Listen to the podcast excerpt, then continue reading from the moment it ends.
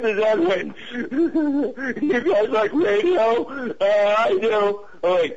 You guys like podcasts? I do. I like them a lot. This is a gruesome Herzog. Hi, this is Cheetah Mac, and you are listening to the fabulous Gruesome Herzog.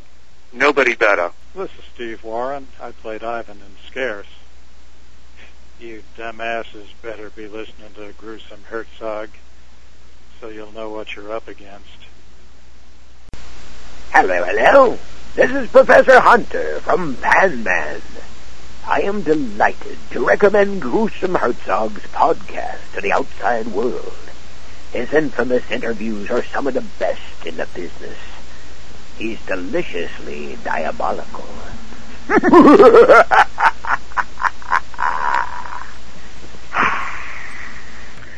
Hey, this is Sean Kane, director of Silent Night Zombie Night, and you're listening to Gruesome Herzog. Hello, this is Natalie Sheets. I played Jenna in the film Madison County, and you're listening to Gruesome Herzog. Hey, horror fans, this is Ace Marrero, and you are listening to Gruesome Herzog. Dig it! I'm Jessica Funneborn, and I'm listening to Gruesome Herzog. This is Yvette Corvea, and most of you know me as Marla from Run Bitch Run. She's a really evil, crazy bitch. And you guys are listening to Gruesome Herzog. Hi, this is David Z. Stamp, and you're listening to Gruesome Herzogs. Hey, this is Bill Oberst, Jr. I played Dale in the film Dismal, and as Dale would say, let me tell you something. You're listening to Gruesome Herzog. You got Dale's word on that. Hey, this is James Cotton. I'm a director, writer, producer. You're listening to Gruesome Herzog. Jack Harrison, action actor and stunt coordinator of all three stunt teams. I played the character Idiot in the movie Dismal, and you're listening to Gruesome Herzog.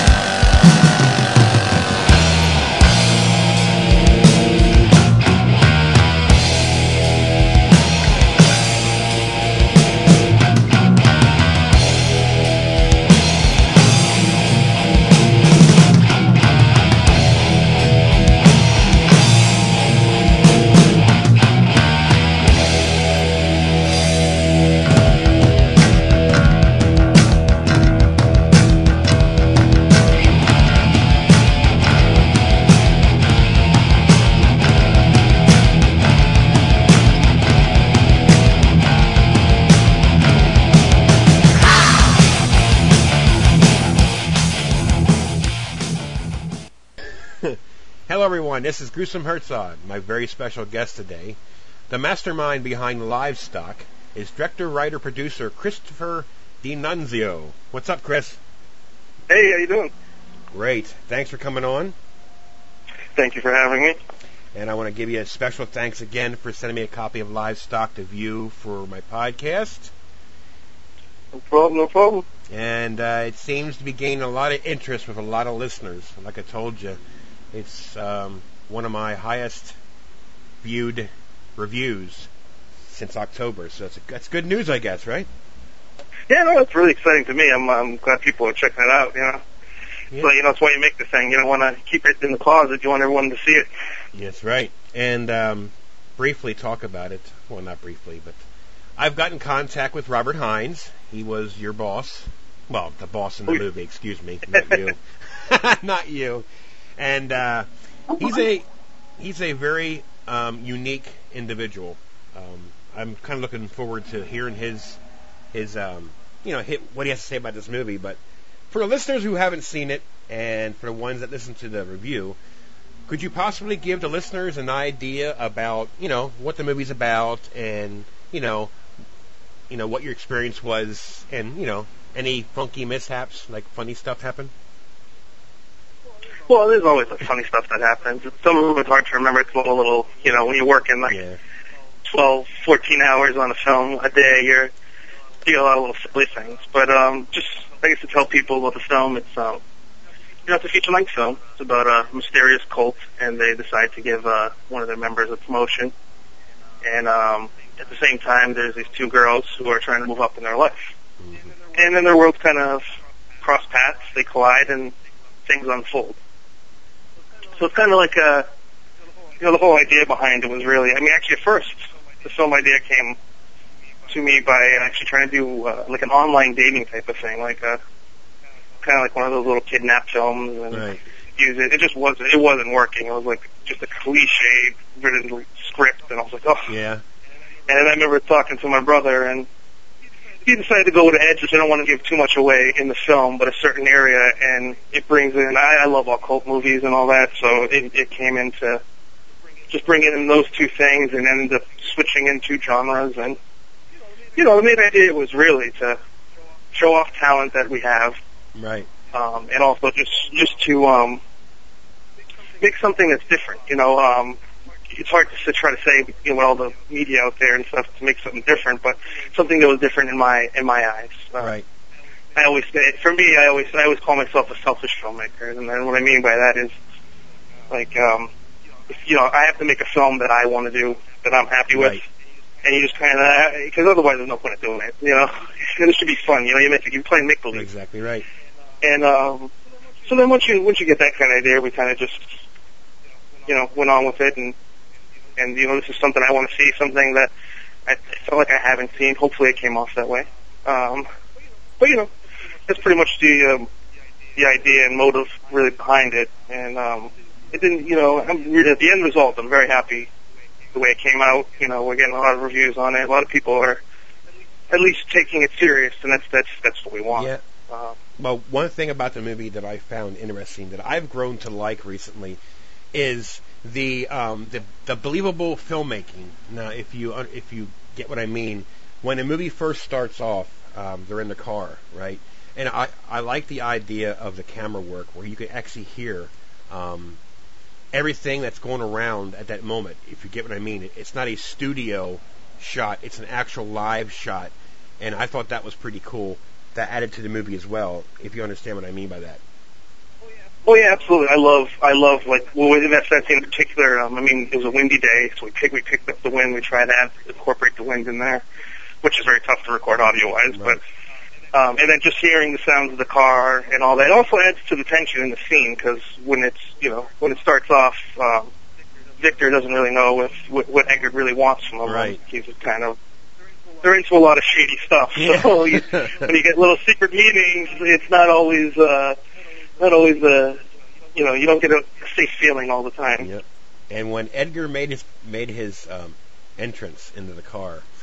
He reminded me of a gigantic version of Michael Berryman. Now, I don't mean that looks-wise. I meant the style of character actor that he is. He has that evil sense about him, if you know what I mean. Like Michael Berryman, no matter what role he does, when people see Michael Berryman, the first thing they think of is, you know, the good old cannibals. Oh, it was The Hills Have Eyes? What's that? Yeah, The Hills Have Eyes. Was it The Hills Have Eyes? You know, and I dig actors like Michael Berryman and Robert Hines, because they have a unique presence about themselves where they can basically do anything. I mean, believe it or not, I think Robert Hines can play a good, nasty principal. You know, and, you know, stuff like that. He can. You know, it's amazing. He's really, I mean, I love Robert. Robert's really fun to work with, and he's just... He is really talented, and one thing I love about Robert is he's ideal what a professional is. You know, he's on time, he's got his lines down, he's also great at breaking down the script, not only knowing what his character's doing, what other characters are supposed to be doing, and he's a lot of fun. He's a funny guy. Yeah. But like you said, he can be very intimidating on screen. Yes, he can. I mean, and it's just his size alone. I mean, he's big, he's tall. Now. Another scene that I liked also, which, you know, I like to talk about it, but I'm not going to give too much away, is the garage scene with the guy that's running for, what was it, president or... senator. Yeah, senator. He was planning on the senator run. Yeah. That's another good scene. Oh, someone just walked in, you probably heard a door opening up. I had to edit that out. But, it just... how do I explain this? Just some of the scenes, it's hard to explain. It's creepy. It's creepy. Like I said to you, it starts off with the not slowness. It's like a build-up, you know, and then it gets to the kidnapping scene, which I thought was neat though. Because the one kid, I shouldn't say kid, I guess he's young. Young man. Yeah, the one girl that almost escaped. I mean, it has real life issues in here, if you know what I mean. It's like a. But again, it's also trying to show a flaw. You right. know, they are what they are. You kind of, you know, sometimes you some films fall on a problem where everything's so flawless, and then when there's a chance of escape or some type of tension, it's kind of unrealistic. Right. I mean, that's the one thing with filmmaking is you could do whatever you want. Yeah. I mean, you set your rules. It's just don't break your own rules, and you gotta set a certain type of rules. And one was to show they have flaws. They're human. I mean, that's one thing with Victor's character. Victor's character is actually the only one who really sees the arc in the film because the film's really about right. him. We cross things in, and we try to. One of the things crossing things in is, well, one, I was trying to be a little bit more avant-garde with the script than I actually was. I don't think I really totally hit on that, but I, being very experimental with it. But I'm very happy with the result. But he, Victor's character is the one that really sees that arc, and he's the one who goes through everyone, and even just seeing him deal with him being stressful, right? Him dealing with the stress, right? You know, middle management being a bitch, right? Well, see, a lot of these companies put out trailers, which it's a good idea, obviously.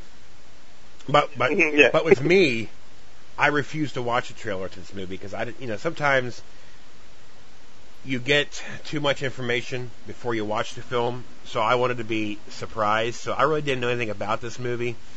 And when it got towards the end of the movie, it totally shocked me exactly what this family group was about. And I was pleasantly happy about it because the simple fact is it caught me off guard exactly what this whole thing is about. And the end scene at the table with the one girl. Now, what I thought was ironic, too, how you did this is the girl's best friend was dating Victor, and she didn't know that her best friend was... yeah. You know what I mean? So that was clever. Yeah, and a lot of that has to do, too, with... just the dialogue in general. Like, a lot of times some people are like, whoa, that was out of left field, and really it's not. I mean, we kind of really planted dialogue in to really suggest certain things that were before they happened, and doing things like that. We were careful about trying to place that type of stuff in. So really there is a connection. The film keeps on hitting a cycle and connecting itself right. To the end. It does change, but then there's that cycle, and we even bookended from the opening shot to the paintings to what they talk about, what they are at the end has meaning. Right. And the kind of film bookends like that. And you also threw in a scene in the movie, too, that I thought was neat, is wrong place at the wrong time, meaning the girl's new boyfriend, the two that were kidnapped. Oh, yeah. You know, and that was like wrong place at the wrong time. You know, if he wouldn't be dating her, he'd be still alive. I don't want to give too much away, but you had a bunch of different... Oh, yeah. A bunch... Oh, yeah. Go ahead. Sorry. Oh, just going to comment on the fact that, yeah, they... That is one of the things was, I think, in reality, in real life in general, sometimes things happen, accidents or whatnot, and there really is no reason why. Right. And sometimes you are just in the wrong place at the wrong time. Yep. You're supposed to take prostitutes and bums, not regular people. Which is true, and which is funny because in the beginning, with the guy Ted, and I'm dealing with him being a senator and all that, but he's not. You know, if you listen to the dialogue, it's a planned action. Mm-hmm. It's a little bit of him jumping the gun, so they're kind of cutting him down before they can actually, before something can actually develop. But other than that, it is about them keeping a low profile to be, keep their needs. Right, and it was filmed in Massachusetts. And then that added a little extra gold to the movie, as far as really out in the public. This could very well be one of those silent cult films, if you know what I mean. Yeah, hopefully that is the case. I mean, working, really hard to get it seen. It's not, people can't. Don't know. They don't know about it because it's not really seen. It's hard to promote when you're such a low budget. Right. I mean, you know, you don't need that millions of dollars that Hollywood has, but you do need to get to a certain point. And unfortunately, that's, you know, you got to spend it more on the film because you want to make the film. Right, right. But you know, but it's great because you know there's people like you and James DePaul who have been great and supportive of the film. And you know that's very needed for indie filmmakers to spread the word. And just hoping people are really checking it out, checking it in. Yep. Well, there's a downside to Hollywood too, because there's a lot of bombs that they spend a lot of money on. They advertise like crazy. Now that movie's out there, and it's probably in everybody's trash can or sitting in the corner somewhere collecting dust. So there's a good side and there's a bad side to that. So, you know, what you want... Well, actually, you kind of mentioned the part that actually is a bad side. I mean, saying how you don't like seeing the trailers to ruin everything. I'm actually the same way with you. I'll see a trailer or read about it, and I go, that's it, I want to see it. And then I got friends and stuff like, oh, did you see the new trailer? But I'm like, no, I already want to see it. But what Hollywood will do sometimes is their trailer will be nothing like the film. A great example is actually, have you seen Bug? No, but I want to. Oh, good film, and the trailer makes it look like this kind of I don't want to give too much away also, but it's kind of monster type of film or something, that quick cutting type of MTV style horror film. Then you watch it, I find it more to be a drama, and it's just very dark. And I actually thought it was a great film, but the trailer completely sold you on a different thing. But that's an example of what they can do. Right. I mean, they're trying to get. I mean, you gotta understand that you know there is. It's an art. It's a business. You have to meet halfway. But sometimes they take over and they mislead you. And a lot of people will turn around and you know they see something they don't see it and they're not happy about that. Well, I'm a weirdo when it comes to that trailer stuff because I have a blog that I do post trailers, but ironically enough, I never watch a single one of them because I don't want it to ruin. You know, when I watch a movie, I want it to be a surprise to me. I mean, I might read a little bit of about the movie, but I go to a point and I stop. You know, because I like the surprise when I'm watching it. I don't want to know that Denise is going to be stabbed in the throat and in a tree. I don't want to know that yet. I mean, I want to start from start to finish, and no giveaways, no, you know, whatever. But yeah, I recommend that for most people. Even if you're watching the trailers, you know, if you want to be one of those people that it's like, you know. But anyway, one thing I always recommend is when you watch a film, any film, just forget about it and just let it wash you over. Right. And if you get taken out of it enough, then maybe you didn't like it. If not, you have a better chance of you liking more things. Right. You know, if you just let it wash over. Right. Don't be what it is. But one thing I will, reviewers, I guess, common sense review, give their own judgment, you know, and it's good advertisement. It's free advertisement, as a matter of fact. But, but anyways, but you know, yeah, you know, I mean, hopefully people do pick it up and see it. You know, a lot of independent films, they need the help of the fans. You know, they need the people to see it. They're the ones that are going to keep the interesting things coming out. Right. Just like talking about bad films, you know, it's like you got to support these type of things. And I hope people see it. You know, what I, like I was saying in the beginning, what I was trying to accomplish is make something different, make something offbeat. Right. You know, you can't be completely original. Can only be original to a certain extent. Right. But you know, well, I think I accomplished what I wanted, and that's to make a film that plays a little bit different and is a different, interesting perspective. And hopefully people dig it. If they don't, that's fine. Yeah, well, see, I have a philosophy on that, too. People who criticize livestock or criticize low-budget movies really don't understand anything about the movie business. And I'm not saying that everybody has to know something about it, but but the ones that do criticize it, fine and dandy. It doesn't, I mean, go for it, you know. But you have to be able to dissect the real watchers, horror watchers, or movie watchers, and to the, you know, fly-by-night watchers. I mean, somebody who watches your movie is not going to like it for the simple fact is they probably only watched like 15 movies in the last 10 years that actually don't understand.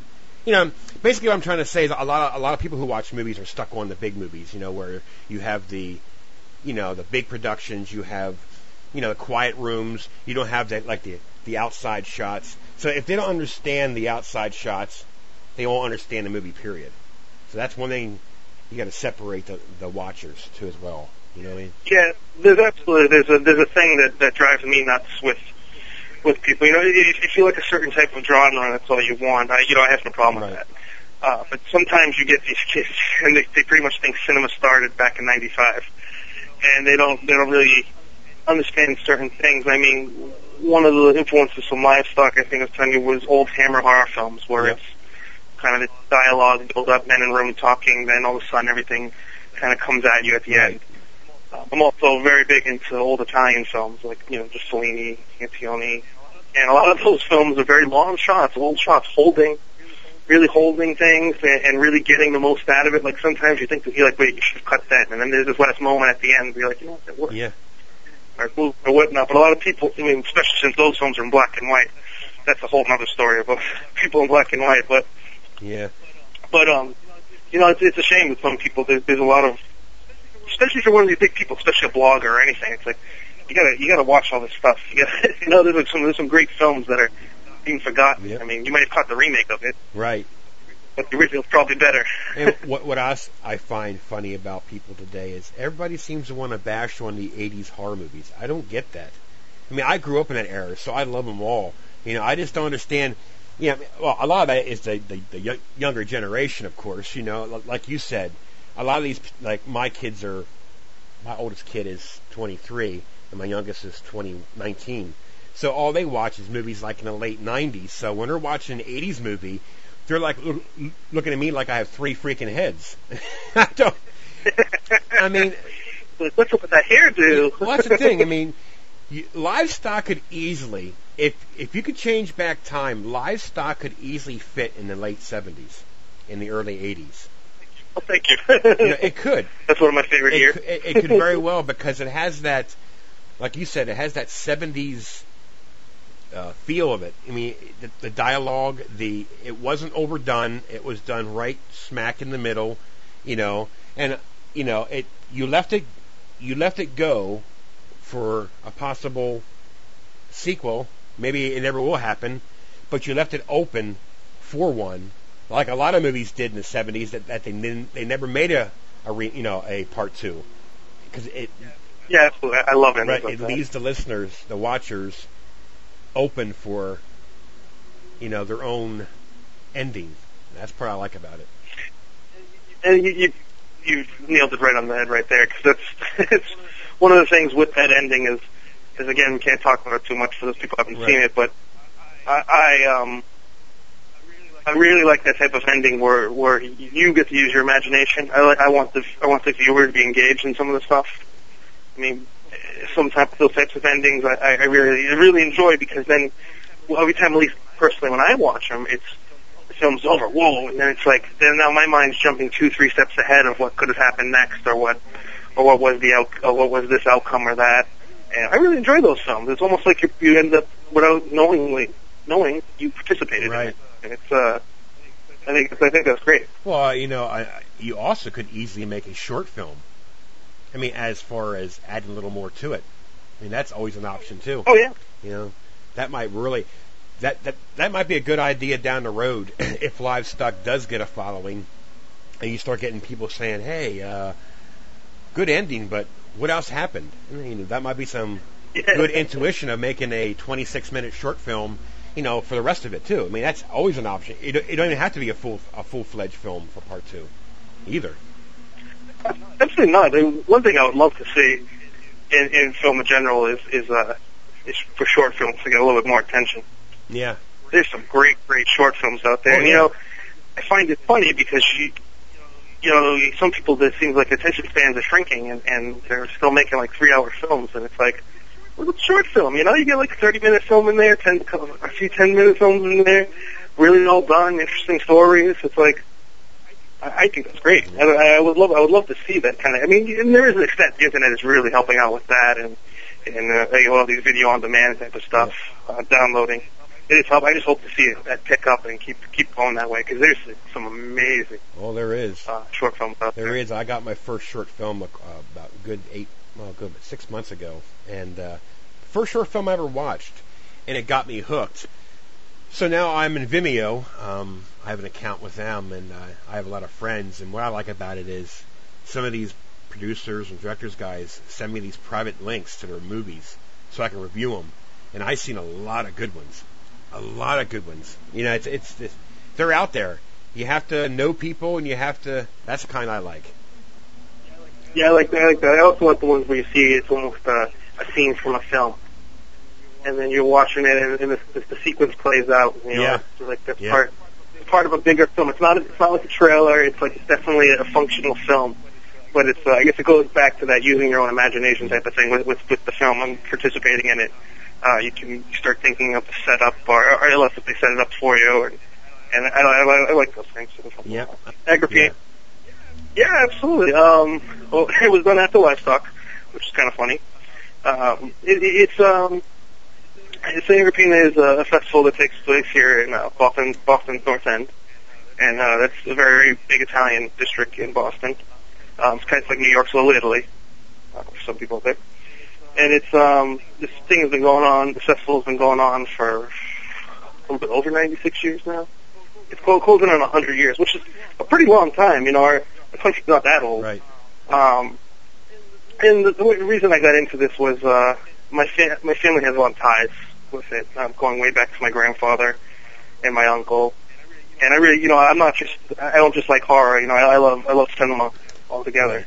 And I thought it would be a great opportunity to try documentary. Not only can I test to see what I can do and what is in the workflow, I can help promote something that meant a lot to my family. And North End is an area that means a lot to me too, because my whole family grew up there. And so we're kind of one of those let's give back type of things. At the same time, I can try something out. And so it's a 3-day event, and it's all there for the same Agrippina, who way back when was the prince of the king of Rome at the time, Valerian, basically wanted her to be his wife, and she refused. She was devoted to God, so he pretty much had her beheaded and scourged, and 3 women ended up carrying her body down to Sicily, and supposedly the scent of the body, there was miracles that happened, and ever since then, the one that's been in Mineo, Sicily, is where she is, and actually the one in Mineo, Sicily has been going on for over 700 years, her festival. So it's got a lot of connection, and the way I filmed it too is not to show any insult to the subject. I'm not too much of a religious person myself, right. But I didn't try to hit the religious tone in it because I think it's about a saint. There's no need to push that. Basically, what we try to do is it's such a family atmosphere, and there's so much devotion. I love to see people devote to something. I love seeing people who.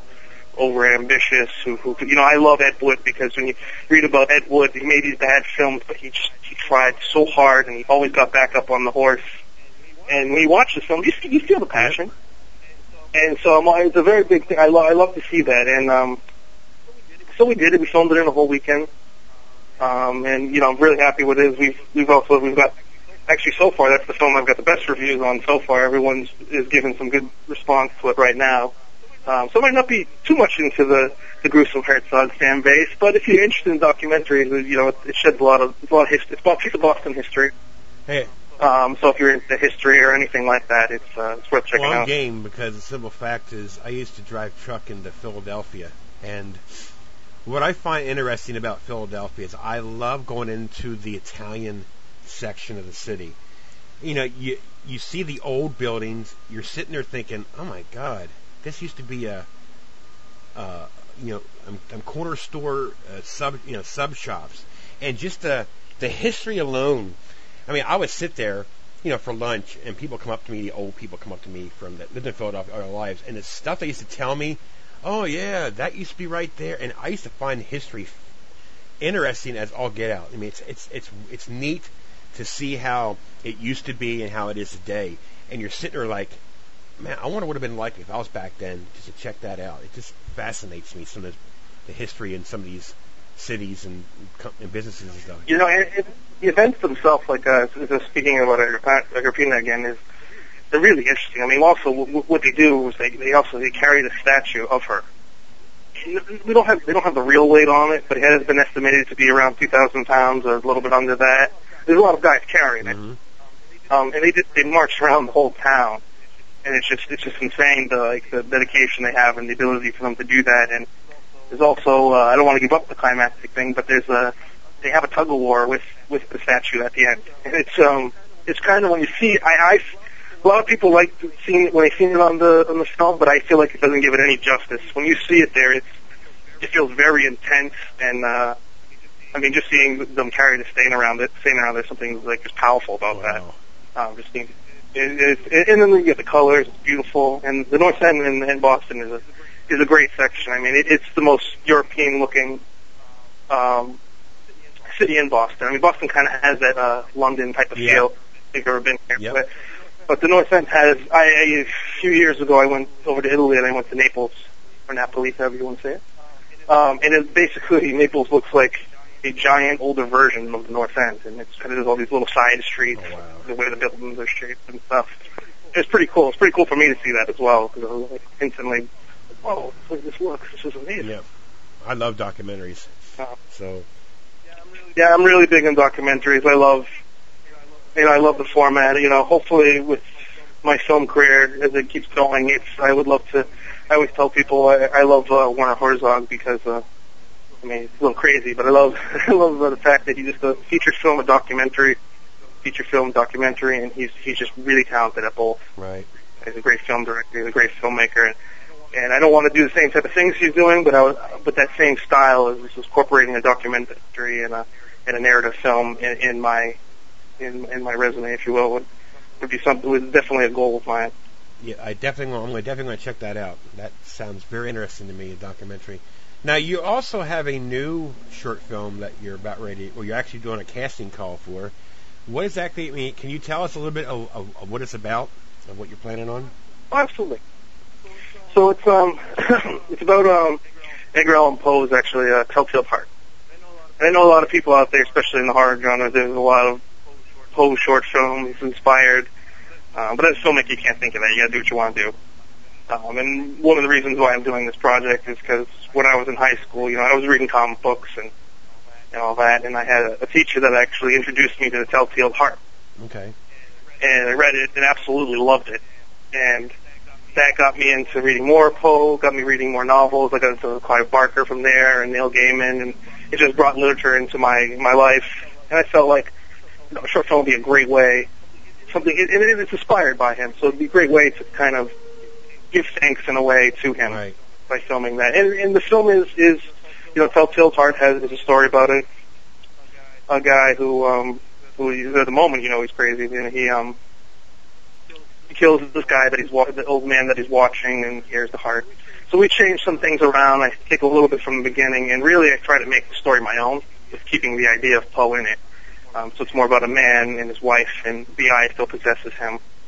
And I don't want to give too much away. But that's pretty much the idea. Hopefully it's going to be around a 10, 15-minute piece. And, you know, it's we got some new cameras that we're trying out, so we want to just make a really nice, sharp quality short film and hopefully use it, again, to show off some talent that we have here in Boston, and also to hopefully get a project that's funded. I mean, you know, I don't hide it. That's definitely one of the goals I want. I'm not Hollywood bound, but I want to keep going with it. Right. Well, I wish you good luck with that. It sounds interesting, so I'll keep my eye out for it. Thank you. So, is there anything else that you want to add to this interesting interview? Nothing that I can think of. Well, I want to thank you for your time. Again, Livestock, I really enjoyed it, and I'm hoping everybody else gets a chance and gets it and watches it. They're going to be surprised, and the ones that won't be surprised are the ones that don't understand filmmaking. Maybe I'm getting a little out of character by saying that, but it's the truth. That's my belief, anyways. Well, I appreciate it. I would like to thank you for taking the time to do this interview and the review and all the support. We really appreciate it. No problem. Me and James are here to support you, brother. I love you guys. James will love that one. He mentioned his name a couple times. Hey, James. Hey, James. All right, brother. I love Mr. DePaulo. You gotta support him, too. Oh, yeah. James, you're rock, brother. All right, there we go. Well, anyways, thanks again for your time, and you take care of yourself. Thank you. Have a good one. See ya. You too.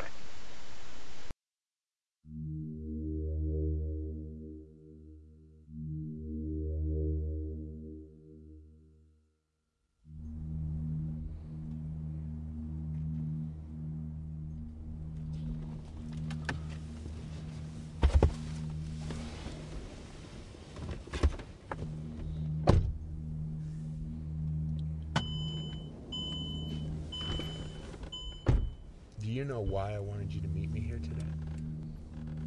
No, I don't.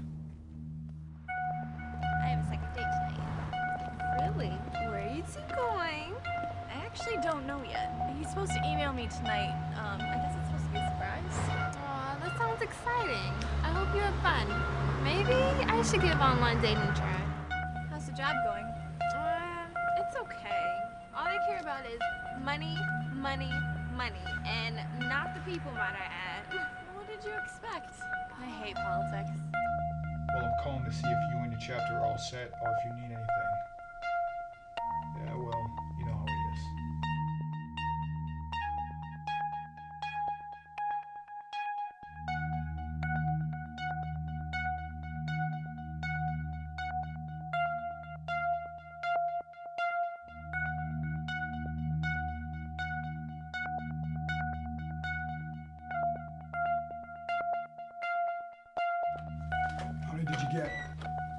Two.